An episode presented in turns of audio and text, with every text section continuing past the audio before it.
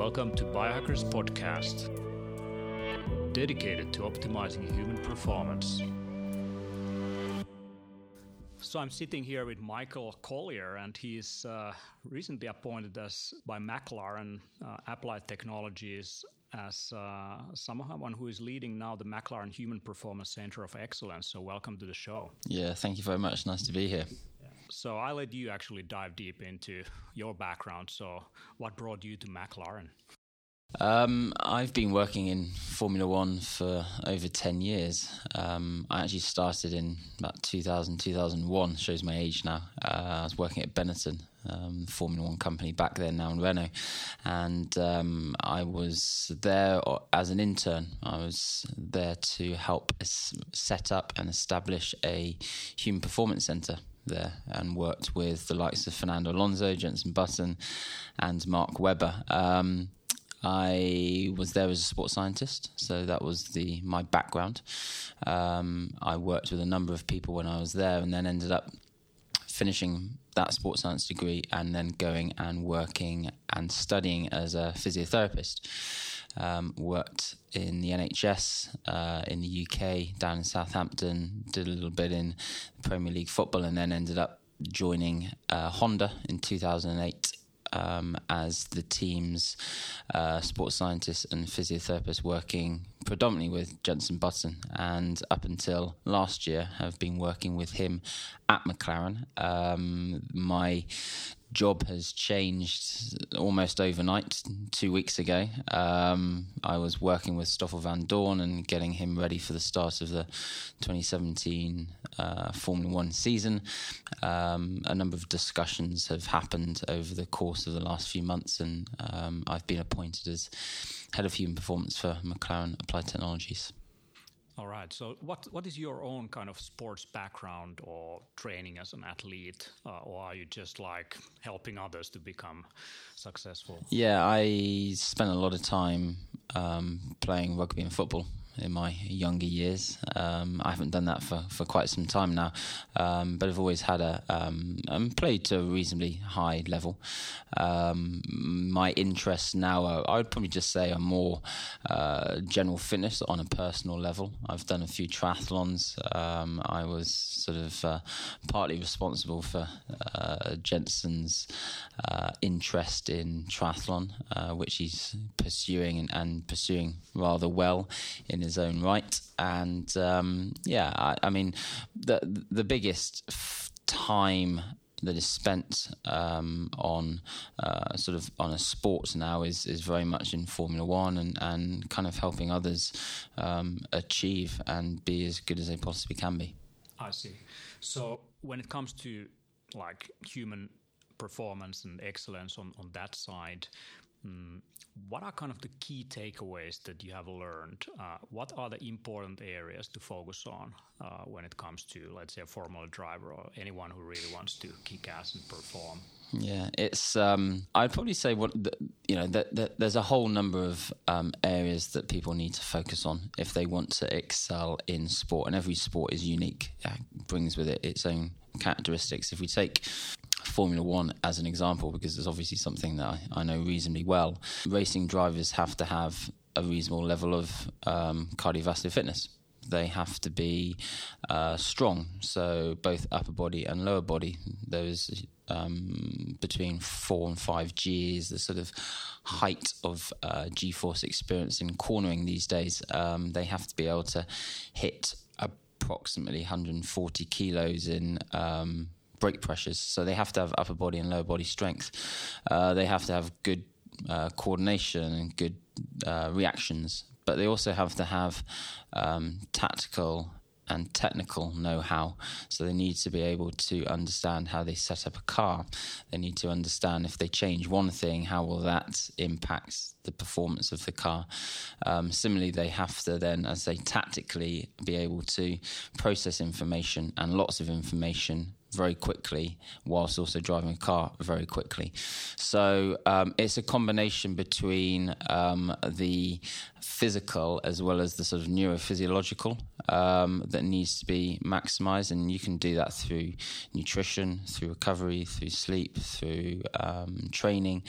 But as I say, every sport is specific and every individual that you work with is specific. And so some elements will appeal more to a racing driver than others. And in order to be able to get the best from them, you have to adopt a personalized, specific approach to every person that you work with. And I think that that's probably the real challenge, because we're complex creatures, and understanding the individual is not easy at times.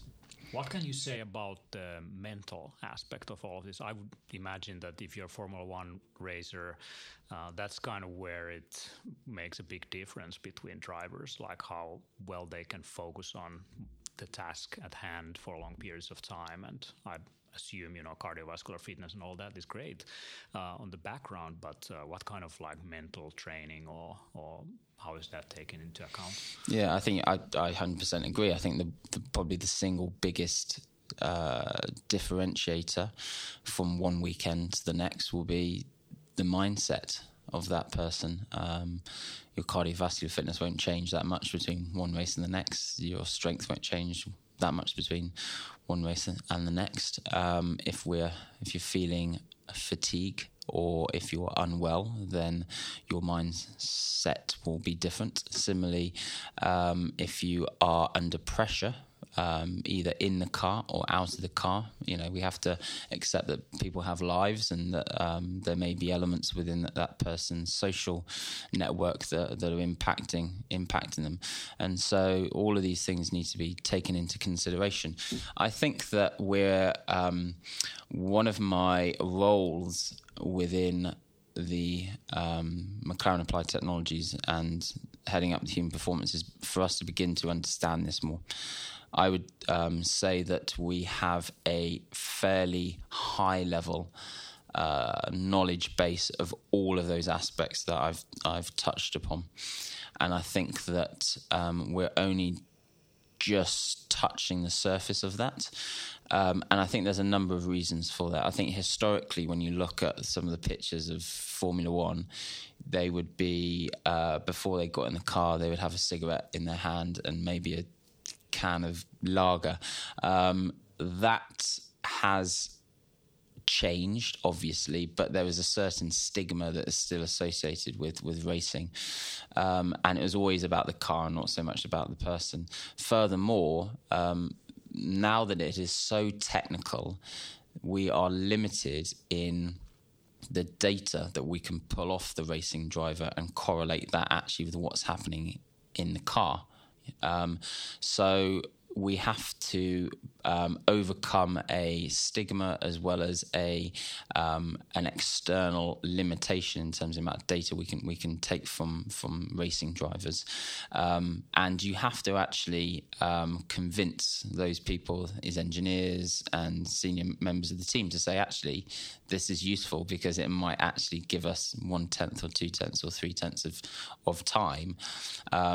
Focusing on the racing driver rather than the actual car per se. So I would like to think that over time we will begin to explore and understand that much more in my new role. We've got a wonderful opportunity to do that now. The post is brand new. It didn't exist before. I've got a very good understanding of racing. And probably one of the reasons why I've been brought in to do that. And I think that we can potentially understand the demands of racing. And once we understand the demands, that gives us insight. And once we get insight, then we are in a much better position to be able to facilitate improvements in racing drivers of our current generation.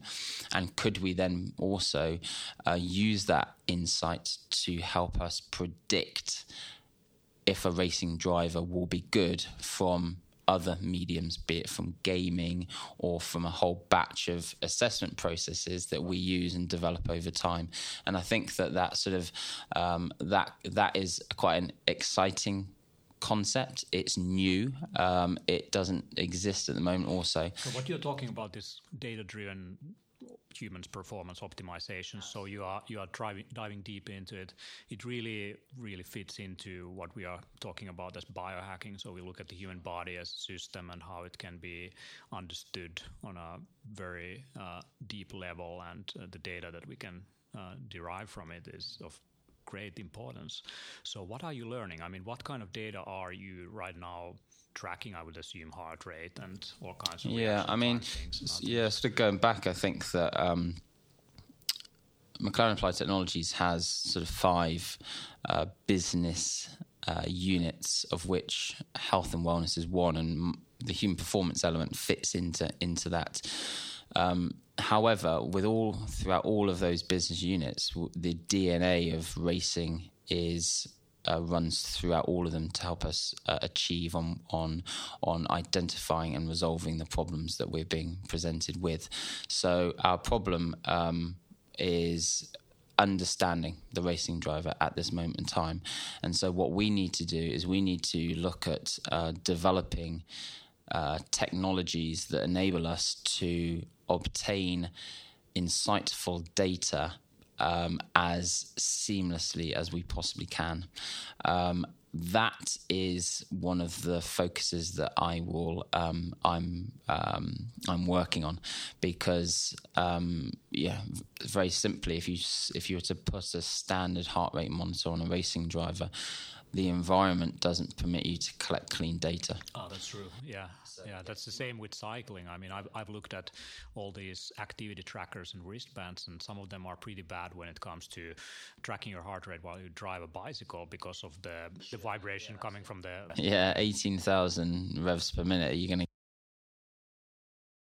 I mean, that the environment is a problem for us. It's something that we need to overcome. There are a variety of systems that we have used and are currently still trialing. Heart rate is an obvious one for us to initially target because it has some relative meaning and significance, because it means that we can, on absolute simple face value, be able to write specific training programs to the demands of racing. Okay. However, I think if we can overcome that data capture barrier, we are then in the realms of understanding far more. So it could be that we are looking at things like core temperature. We could then look at EMG, EEG activities. And once we start collecting this data with our team of data scientists, we have the ability to start to analyze that and then understand more about the demands of racing, which will then inform how we go about trying to make that racing driver better. I would imagine you are also looking at blood work and maybe different tests that you do pre or post race. Yeah, so there are a whole batch and barrage of assessments that we put our racing drivers through, and I doubt that they're probably that dissimilar really to most elite athletes. Everyone's kind of looking for the next thing. I think that, you know, if we look at and we try and bring it back down to more sort of simplistic levels, if we look at general wearables and the information that people are being fed at this moment in time, I think there's a sort of slight disparity between what people want and what people are actually receiving at the moment, and I think that the predictive insight and that sort of actionable insight that leads to predictive insight is where the future lies, and I think that's very similar to us from a racing point of view. So what happens from after a race before the next race to help us ensure that is then going to be beneficial. So at the moment we don't know because that's not being tracked really. However, if, for example, we are tracking it, then we can then look to modify a particular variable, be it nutrition or sleep or whatever we feel is worth looking at. We are then in a position to be able to then identify the effect of that because we're tracking it and we're monitoring it. But as I say, at the moment, we're not. I mean, bloods are. We've looked at bloods from the point of view of things like food allergies, cortisone levels for stress, general health.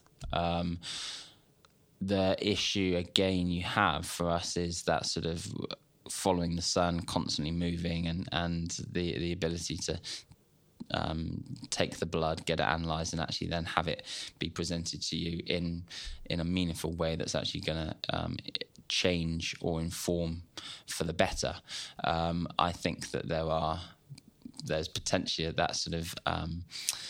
happy medium that you can get, again, I think, from wearables with the right technology to be able to almost get some of that information, almost proxies for those measures. And I think that, again, is the sort of the next level of where wearable technology is actually going to go. It's going to go from not just heart rate. It will go to sweat concentrations, to blood glucose, to blood lactates, and yeah. There is some of that technology is already there. Getting some real-time information. I'm actually injecting myself tomorrow with a blood sugar monitor on a 24-hour basis, even though I don't have diabetes, just to get to know how different food items affect me. Sure, and that sort of bioelectrical information is, again, that's something that McLaren Applied Technologies has kind of done some work within, because I think that's an area of relevance moving forward. So I think we always have to come back to who are we working with, how receptive are they to modifying aspects of performance, because you may just get a complete barrier because the individual doesn't understand the benefits. They don't see how it's going to help them. And you could have all the information in the world, but if that person is non-receptive to it, then it falls flat straight away. It needs to be actionable, and the athlete also needs to see the benefit of actually doing all the tracking. So that's why you're also looking into kind of almost automatic, non-invasive, data capture, so that it would be as easy as possible, so that it's not on the way of training regimen. Completely seamless, and I think that's where the sort of wearables is should be going. Have you looked at let's say biometric shirts or things like that? Yeah, I mean it's a really interesting area. Because I was presented with something only a couple of days ago that was really exciting in that area. Applied Technologies has trialled a number of wearables that on paper look like they'll be really good, and then they failed to then deliver in real life. Yeah, tell me about it. I've looked at a lot of these different, either the data capture is not accurate or the actual coaching part is not that good. And, sure. And but the vision is there. It's definitely coming together. Yeah. If you look at team sports, like a coach to be able to see how people are performing, when to call someone in, all these things, and how to make sure they recover properly, and all that information that you can kind of like turn that game into data. We already track things like a puck or a ball in the game, and get all kinds of analytics about how it's being tossed around. So definitely the data aspect is probably also another thing that's going to be of great interest to the audience. So if I was watching a race, it would be great to see the heart rate of the driver that's currently driving, and kind of getting that real-time immediacy of what's going on, that you can almost feel the heartbeat of the driver. So, but definitely the technical issues, the algorithms and everything need to develop there. Yeah, and I think with the with sort of new ownership as well, that is probably something that they are looking at in terms of trying to improve the engagement of a younger audience into the sport. So I think it's going to be it's going to be difficult for Formula 1 to make any significant changes over the next couple of years, just because of contractual arrangements that they already have. However, sort of in 2 or 3 years' time, I think they'll then have clean slates, but I think that they will have the ability to change a lot, and I think that it's going to be very exciting for Formula 1 when that actually takes place. What is kind of a growing trend in the fitness world is more focus on recovery and things that happen between the exercise. So it used to be, lifting weights or what protocols or what diets you have. But now it's even more about how to manage stress and recovery and all those things. How is that kind of translating or reflecting in your work with your drivers? Yeah, I think it's one of those things that everyone's sort of looking at how do you assess it, how do you monitor it, and how do you improve it. I took the opportunity when we were in Melbourne to go to the Victoria Institute of Sport and did a bit of a sort of information sharing session with some of their practitioners there. Now, they work with, obviously, a larger number of athletes, and recovery was one of the topics that came up, and how you look at identifying when someone is ready to start training or ready to go back into a competitive environment. And they were looking at things like mood status. They were looking at vertical jumps and a number of other areas. I think that what they found was that the issue is always about capturing the data, because you can if you're not doing it consistently enough, then you could miss the significant events that would indicate when that person is ready to go in or not. Variation between people. I mean, some people respond very differently to these things. So there is a company called Omega Wave that does like this nervous system kind of tracking in the morning. I think it's used by a lot of different Olympic teams, for example, to assess readiness and also kind of the level of intensity that should be applied after a specific day. So if it's going to be lighter or heavier load that can be put on today and that aspect. So assessing sympathetic nervous system, parasympathetic nervous system, anyone who is familiar with the algorithms and the science behind it knows that, it's there's individual differences and there's many factors that affect these things like breathing patterns and so on. So is there like anything specific that comes to your mind when it comes to enhancing recovery? What kind of techniques do you put people into, oxygen tanks or whatever? Yeah, first of all, it's we will approach the sort of training load. So there's quite a lot of work at the moment related to training loads and monitoring training loads. And I think the research really is sort of pointing to the fact that you shouldn't, over a course of a week, so you have acute and chronic training loads as well. And your training load fundamentally shouldn't sort of spike above 10% from one week to the next, because you go above 10%, you then run the risk of injury. If you also then have to bear in mind how long you've been doing that. So if you're kind of 9%, 9.9%, you're still under the 10%. But then if you've been doing that for the last 6 months, there is then a real case of chronic overload as a result of that. We were talking earlier about cycling your training, so that's where you come, I think, into understanding your athlete, periodization, and super compensation, and making sure that actually you are using some sort of variable to identify recovery. So we very simply have a 6-point questionnaire to fill in that we're using over the course of race weekends, and that then determines how our training affects the athlete. So let's say, for example, you've had 2 or 3 weeks where all training's been completed, racing drivers fit, healthy, well, and all of the results are fundamentally positive in that questionnaire process. The following week, you then pick up some change in that mood status. You can then cross-reference that with some of the training that's been taking place, and that can then help some discussion with the driver. So is it that actually the training has effectively become too samey? Is it that the training load in that particular week prior to the questioning increased? Has something else happened within that person's lifestyle that not just training? It could be that, for example, or nutrition hasn't been great, or sleep hasn't been great, or they've just been unwell. So that then helps inform a number of other areas. So it's a really interesting area. It's a very difficult area to pinpoint one thing. And I think it's about sort of creating a...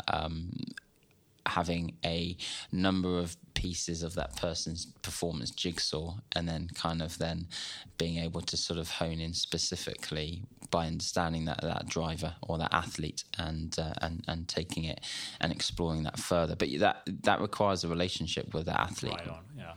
So you are not like enforcing them to use like heart rate variability measuring in the morning or sleep trackers or anything, but it's kind of we've as I'm sure most coaches have done, we've used sleep trackers. We actually have our own sort of heart rate variability algorithms and stuff like that. But that sort of the combination between sleep, training load, which is time and intensity, combined with things like travel, are probably how we sort of that sort of collective, and we look at that then. And so when we, our training programs are geared around every we have to peak, 20 times a year prior to a race weekend, combined with marketing, media, activities, time zone differences, altitude and heat changes. So there's a whole load of different variables that have to be taken into account. And we constantly monitor them. But I would say we do it in a way that's fairly light touch, because we spend so much time with them that you don't want to sort of be, you'd get absolute rejection from a racing driver if every day you put a 20-page questionnaire in front of them and said, right. So if they start to look like a cyborg and they need to do a lot of paperwork. Yeah, and I think that's why if you can kind of get a product that works really well on a racing driver and is well tolerated and gives you insightful information, I think then you are in the realms of creating a consumable product that will be well tolerated. And I think really, if I think about what are my goals within my new role, it's how do I make and improve the performance of the racing driver? How can I help the race team make a better car? And how do I find niches in the market from a sort of commercialization perspective? And I think actually you can kind of almost tag all three of them together. Yeah. I want to go back to the travel, because that's a big factor, obviously, with your athletes. So is there anything specific that you do to enhance recovery, let's say time zone issues or like crappy sleeping positions or whatever? It's difficult. So, we're constantly following the sun, and that means that we could have as much as 11-12 hour time zone differences. So Australia, for example. So if I use that's one of the biggest from Europe. We tend to begin a certain amount of sleep and time zone adjustment before we go. Yeah. Do you do like light stimulation or? So anything? We'll just effectively begin to alter bedtime. So if you think that they would suggest that you're looking at 1 day per hour of time zone difference. Yeah. So theoretically, by the 11th day, if we're in an 11-hour time zone difference, you should be adjusted. So we can't get out to Australia 11 days early because of other commitments, but what we can do is begin to adjust before we go. Yeah. So that's one thing. The other thing that we'll do is a very simple thing. So we'll ensure that the flights that we get on are the right flights to be getting on, so it allows you to be sleeping at the right time or awake at the right time, because there's so many flights out there you could easily get on one that doesn't work for you. When you then get there, we are then ensuring that we are actually exercising at the times where we'll then be performing. So Australia is a sort of a later race, and therefore most of our training is geared around the practice and the race times. So whereas maybe when we're in Europe, you might get up and you might do something at, say, 7, 8 o'clock in the morning. That wouldn't work. That would be completely pointless. So we'll do it at the time when we'll then be looking at performing. Yeah, so you're basically looking at the circadian rhythm and what would be the optimal training zones, and also how to adjust for that. Exactly. And then, and you know, even things like adjusting clocks when we are on flights to, in our instance, to Dubai, and then from Dubai onwards, making sure we kind of begin to eat at the times when we should be eating for Australia, not what we've kind of just left. So all of those things then help our body. We'll then have our training is ramped up. So we have a sort of microcycle in the 4 or 5 days leading up to a race as well. We'll have a certain amount of hands-on treatment as well, just from a lymphatic drainage and recovery point of view from that perspective. I say nutrition, hydration is something that we focus on and monitor. Weight, again, is something that we focus on and monitor as well.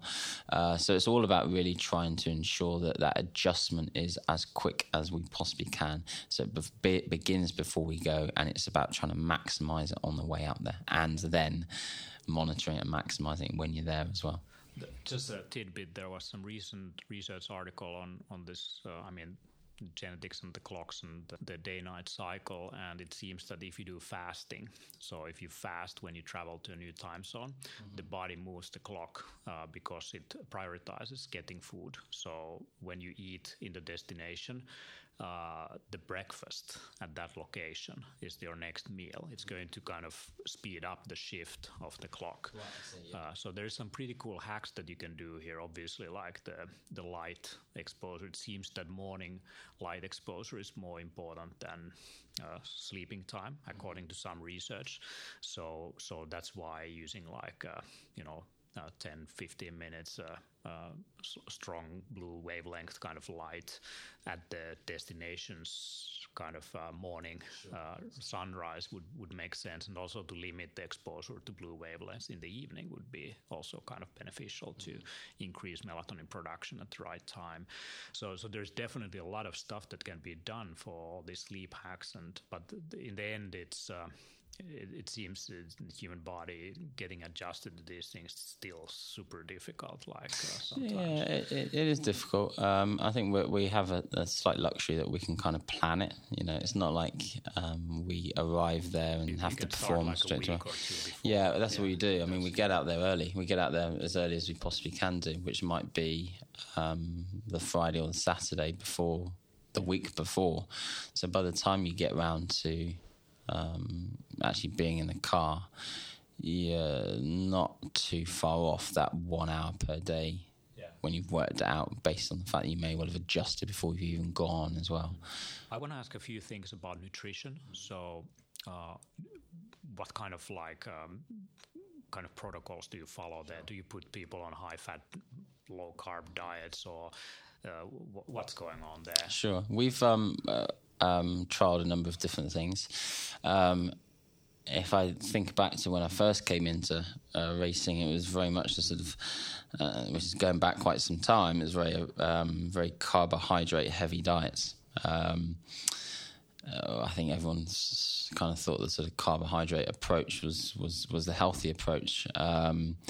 That's shifted quite a bit, and I think that one of the big driving forces for that was when we introduced KERS on the cars. So 2010, I think it was, where driver weight. So the KERS systems were heavy, which meant that the driver weight became a real focus. So you wanted the driver to be as light as you possibly can. So we then began to really focus on what was being eaten. So we did some work with a pharmaceutical company through a dietary analysis, 5-day dietary analysis, which then brought us up all the sort of macro micronutrient content, which highlighted a number of areas where improvements could be made. And the fundamental change, if I was to try and sort of summarize, was that there was then a seed change shift away from the percentage of carbohydrate that was being consumed from that, and a greater emphasis really on sort of protein consumption. So that... And not only that, so not only the percentage change, but also then the type of carbohydrate that was being consumed. Yeah. So we... Just about time to really kind of start to look at not just, you know, carbs as carbs or fats as fats, but also like what type. Exactly. And that, absolutely. And that, that body of work has kind of really sort of gone on to another level now. So much so that you kind of have to sort of almost at times almost sort of step back and think to yourself, actually, what do you like eating? Because again, it kind of has to be applicable to the racing driver. And not only that, we could be, you know, in a part of the world that doesn't necessarily have exactly what you want. And so you've got to be a bit sort of flexible and adaptable for that. And also you've got to enjoy what you're eating as well. So, you know, I would say actually from a nutritional point of view, we are probably at a level where I would say that we're probably quite happy from a nutritional point of view. We still do sort of dietary analysis. As I said, we touched upon, we've done some sort of blood analysis and such like. So, and we're fortunate that we have a traveling hospitality company. So we have our own chefs, and so if there are particular nutritional preferences, then we can kind of get those ready before we travel. If you feel that you're going to have limitation, or you're going to be limited on what you can get from a supermarket, for example. So we're I think we're probably quite happy with where we are from a nutritional point of view. When it comes to genetics, have you done any genetic testing, like nutrigenomics, looking at nutrition optimized to your genetic background? No, we haven't. We haven't done any genetic assessments. An area that I quite like is the potentially, once we sort of looked into it a bit further, the sort of probiotic. And the impact of that on gut bacteria and your immune function and your energy and those type of things. Neurotransmitters as well. I mean, 90% of serotonin is produced in the gut, and just like alteration of gut bacteria or the diversity of it can also affect mood. And, yeah, but it goes back again to that. You need that data insight first. There's a school of thought where you go, well, we'll just kind of trial it and see what happens, and you get subjective information from that person, and that if that's what you have, then that's what you base your insight on. However, I think we have the ability to understand it in a much deeper level, and therefore that insight can be far greater. So we should be thinking about how we assess gut bacteria, how we can then enhance that gut bacteria and understand why we're enhancing it and what is the end product of that enhancement. And then is there actually some element of, if that enhances performance, then high fives all rounds, that's brilliant. Can you then roll that out to our race team to enhance them and stop them becoming unwell, because they are arguably more susceptible than what we are, because they work longer hours and they're in a much more of a shared environment. And then if you can kind of tick the box on both of those areas, can we then think about what commercial opportunities are there? If we've done it in racing for a racing driver and we've done it for our race team and we've seen benefits, how can we then look at sort of rolling that out on a much larger scale commercially? Absolutely. I mean, if it works for a professional athlete, it should work for any. Exactly. Anyone. And I guess that's probably the theme for a lot of the work that we'll be, you know, that we're hopefully looking at doing. So what you're doing is not just to to take these innovations and use them in performance in races, but also to create new products and offerings that could come out of the McLaren team, right? Yeah, 100%. And I guess one of the reasons for being here in Helsinki today and over the next few days is a conference related to startups and corporate innovation. And this is a part of the world that is influential, both from a startup, but also the actual topic, which is about health and wellness. So I know a number of big companies that are big players in that world that are based here. So it's about, I guess, understanding that the environment here and seeing if there are any sort of opportunities that we can sort of work on with people. And I think that is a new... the business unit that I'm running is a new business unit, and I think that is absolutely crucial for us moving forward, because you need to be able to harvest innovation both internally and externally, and if it's a new business, which this is at this moment in time, there isn't necessarily the internal a cauldron of innovation, and therefore I need to look for it elsewhere. Yeah, exactly. And also help some of these technologies to mature so that they can be used. 100%. Yeah, I mean, you have to think that we have, decades of experience of gleaning information from race cars, so data acquisition, the speed with which we've done that. We've got a whole load of very intelligent data scientists and data analysts that work within our team, and which then provides us with that sort of insight.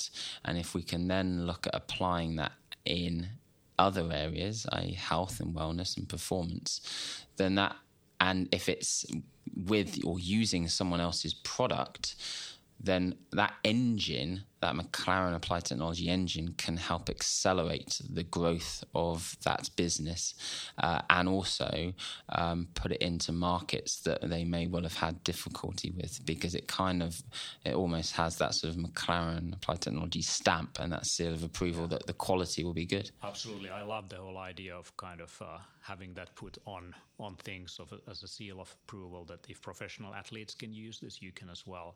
So with my kind of last set of questions, so where do you see the future going? Like, you see a lot of things. Yeah, I mean, a seamless wearable, 100%. And when I say wearable, that could be on top of the skin or under the skin. That's going to be one big area.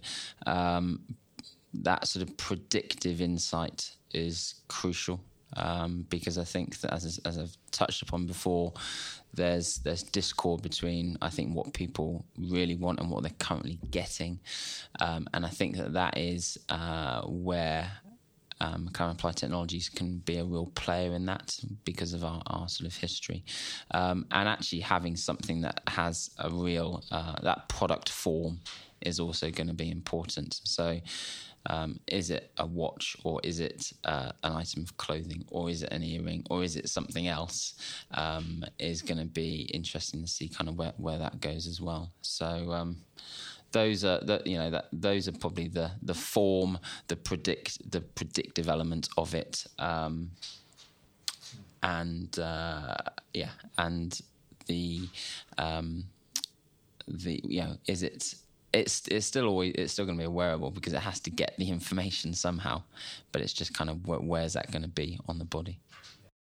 So if people want to know more about the McLaren Human Performance Center of Excellence, do you have like a website or a way to contact you? There is a McLaren Applied Technologies website, absolutely, and my email is a very simple one, which is michael.collier@mclaren.com, for further information about really the work that we do at the moment, as well as the work that we will be looking at doing in the future. So by all means, email me if you have any questions. Yeah, cool. Thank you, Michael, for the openness, and I hope that some people listening in see somehow a way to help or be able to catalyze what's going on here. So thank you so much, Michael. No, it's been a pleasure. Thank you.